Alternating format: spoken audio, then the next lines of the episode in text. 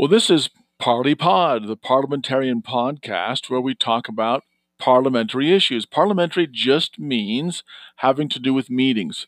So we talk about making meetings faster, more effective, better, and more enjoyable. Uh, I'm Kirby Glad. I'm a professional registered parliamentarian certified by the National Association of Parliamentarians. And as a professional, I've worked with many, many groups a very different types, whether they be political organizations, dog clubs, uh, unions, uh, church groups, to help them improve their meetings and make them better. Today, we're going to talk about the special meeting.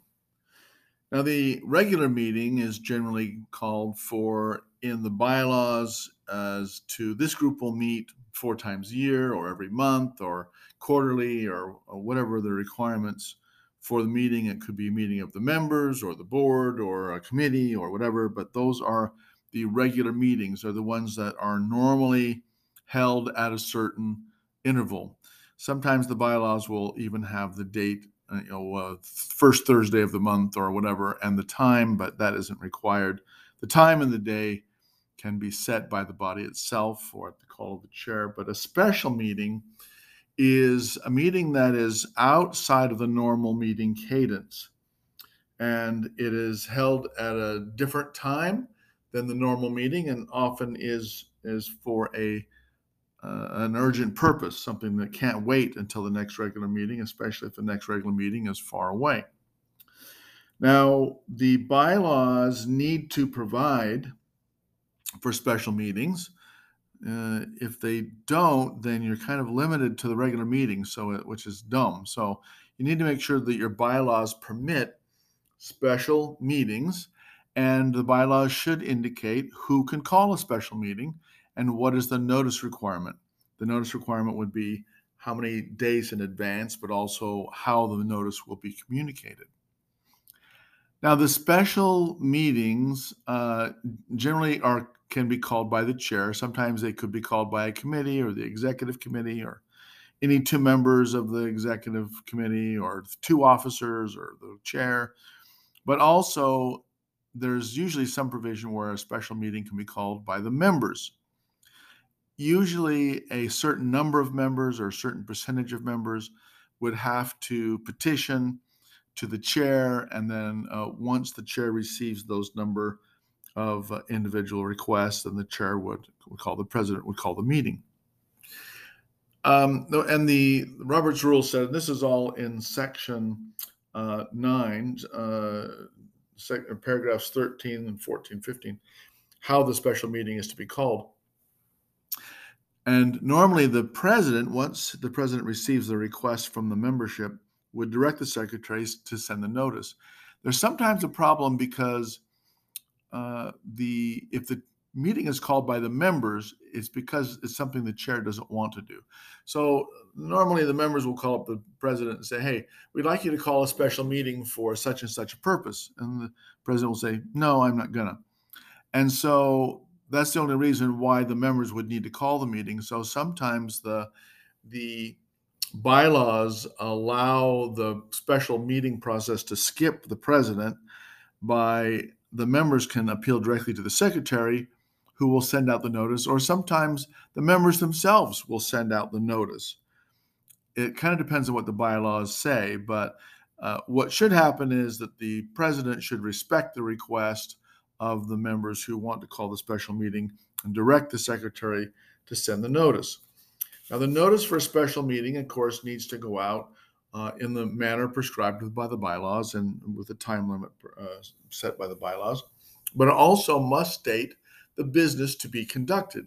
Now, this is so the members can decide if they want to go because uh, everyone's busy and the members have to determine if the topic is one that interests them, if they want to uh, reschedule their busy lives and be able to uh, to go to this meeting. So the the topics can be listed in the call. They have, must be listed in the call. There will be a special meeting at such and such a date and time, uh, and the agenda will be these things. So uh, you don't have to have the exact motions. You don't have to even put when we plan to do about these topics.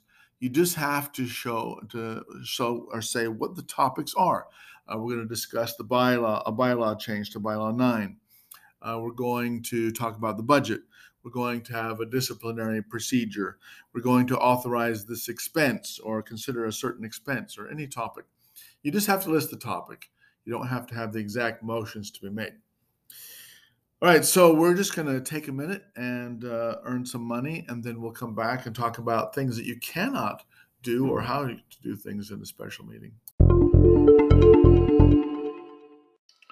Hey, I know this is the spot where there's supposed to be an ad, and I don't know if uh, they're inserting ads automatically, but here's a short one. So, if you don't have a copy of Robert's Rules of Order, let me tell you where to get one very easily. Now, there are two versions of the book. There's Robert's Rules of Order newly revised. It's 750 pages. That's the book for parliamentarians. That's the one that you should have if you really are serious about the study of parliamentary law and Robert's Rules of Order. Now, if you're just a chair, I don't mean just a chair, but if you are a chair, you can use Robert's Rules of Order in brief. Now, in brief is only 230 pages and it follows the rule of the 80 20 rule. It contains the 20% of the rules that are used 80% of the time. So that's a great one for chairs to peruse. And uh, if you want to make sure you get the right version of either of those books, go to my website, parliamentarian.com, and click on the link that says Order Books and you'll see the two books there the Robert's Rules of Order, uh, newly revised, that's the big one. And then the In Brief is the one for chairs. If you order them right off of my website, you'll be sure and get the right one. Thanks for listening to this brief advertisement. When I say that only the topics in the call of the meeting can be addressed at the special meeting, of course, anything about that topic is germane. So any motion can be made about that topic. And of course, all the normal motions that have to do with consideration of a motion are also allowed. So you can have points of order and you can have um, uh, subsidiary motions, you can have privileged motions, you can have incidental motions, anything that you would have in a normal meeting. Uh, it's just that the main motions have to be uh, about the topics that were in the call. If there was only one topic in the call, then you just have one discussion about one main motion. No, you can have several main motions on the topic. Maybe a main motion is made about the budget and that fails, and then another one's made and then that uh, is fails, and another one is made and that succeeds. That's fine, but it has to be all about uh, one of the topics that's going to be discussed. That was in the call. Now, the purpose of that is to protect the absent members. So, because uh, it's to protect those who are absent, you cannot uh, launch into a top a new topic uh, unless all the members are there. So you can't say, for example, well, let's uh, suspend the rules that limit our discussion to the topics in the call, and then by a two-thirds vote take up some new topic. No, you can't do that because the uh, the the rule for only discussing topics that are in the call is to protect absent members, the rights of absent members. Now, if all the members are there, then you can have a motion to suspend the rule limiting discussion to the items in the call. If any member is not present, so if you got 400 members and even one is not present, you cannot suspend the rule that uh, requires the or limits the topics to what's in the column. that comes from uh, section 25. Uh, paragraph 10 about rules that cannot be suspended. Of course, the uh, issues about calling a special meeting, that's all in section 9, uh, paragraphs 13 through 16. Now, the, the business to be transacted at the meeting can be anything having to do with uh, the topic.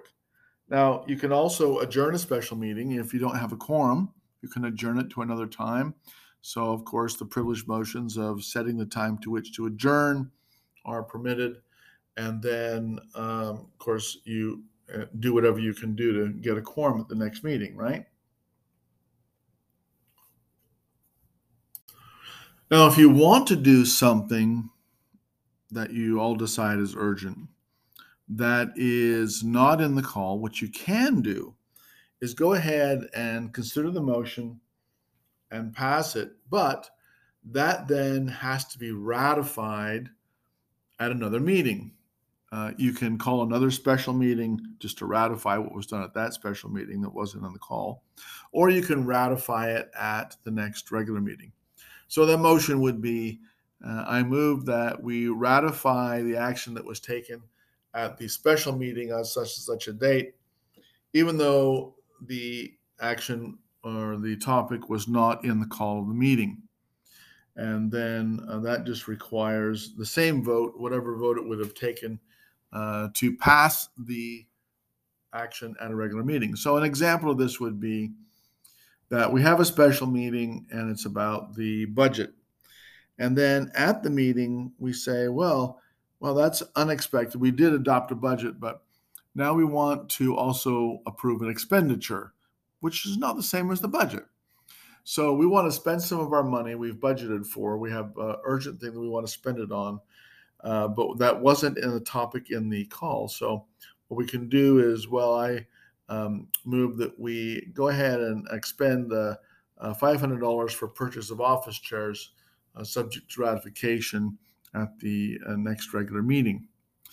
Now, the officers sort of you know, they they uh, could be personally liable for spending money that isn't if it isn't ratified. So you want to make sure that you have enough members at your special meeting that will support you later in ratifying the action, or you'll you could get yourself in trouble uh, for doing things that weren't weren't properly authorized by the body. Well, that's all for us today here at Parley Pod. Thanks for joining. And remember that you can send your questions. You can either post it on our blog at parliamentarian.com or send your questions by email to kirby at parliamentarian.com. That's K I R B Y at parliamentarian.com. We're happy to uh, get suggestions of what to address on future podcasts or answer any questions that you have. And here's hoping that you will have better, faster, more efficient, and more enjoyable meetings. Thanks.